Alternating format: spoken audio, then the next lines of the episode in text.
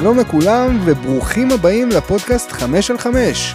5 דקות של NBA על 5 נקודות שונות שקשורות לאותו נושא. אם גם אתם אוהבים NBA ורוצים תוכן ממוקד וענייני, תישארו איתי, אני כבר אשלים לכם את החסר. אז מה היום על הפרק?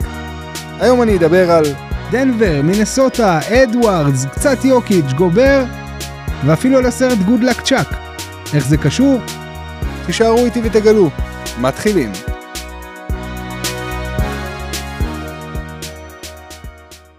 הנקודה הראשונה שארצה לדבר עליה היא יכולת הכלייה של דנבר. דנבר כלה ב-38% משלוש וכמעט 80% מהשדה. היא עשתה את המוטל עליה, כלאה באחוזים נהדרים והראתה שיש לה קבוצה עמוקה ומאוזנת עם שבעה שחקנים שיכולים לקלוע בספרות כפולות. יוקיץ' היה אדיר כרגיל לממוצעים של 26 נקודות ומרחק אסיסט אחד ממוצע מטריפל דאבל. ג'מאל מארי הזכיר לנו שהוא אולסטאר לכל דבר ושהיכולת מהבועה לא הייתה מקרית.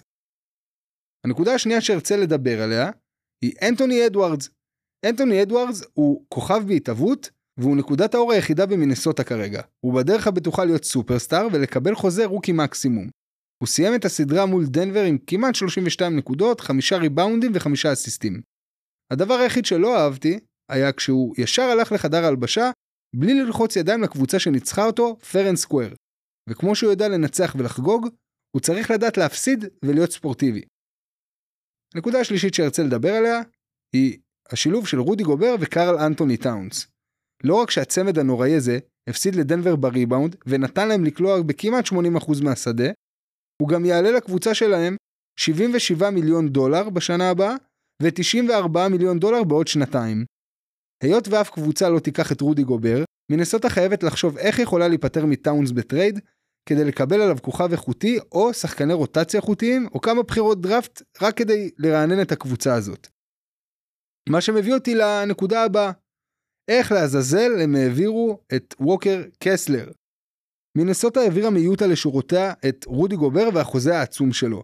בתמורה לכך הם שלחו את ג'רד ונדרבילט, מליק ביזלי, לאנדרו בולמארו, פטריק בברלי ושש בחירות דראפט, שאחת מהן הייתה הרוקי הנהדר ווקר קסלר. הוא התגלה כגרסה צעירה, זולה ואפילו טובה יותר של רודי גובר. לא סתם הוא נבחר לחמישיית רוקי העונה. והנקודה האחרונה שלי היא, מה יהיה עם מינסוטה? איזה באס הזה להיות אוהד של מינסוטה. מינסוטה תקועה עם קבוצה שכנראה נגעה בתקרת הזכוכית שלה כרגע.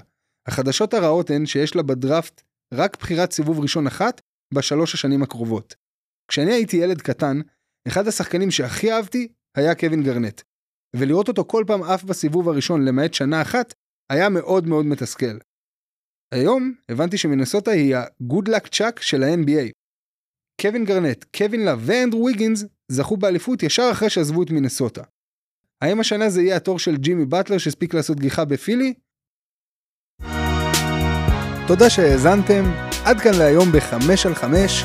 אל תפספסו את הפרק הבא, שבו נדבר על ניו יורק ניקס וקליבלנד קוולירס.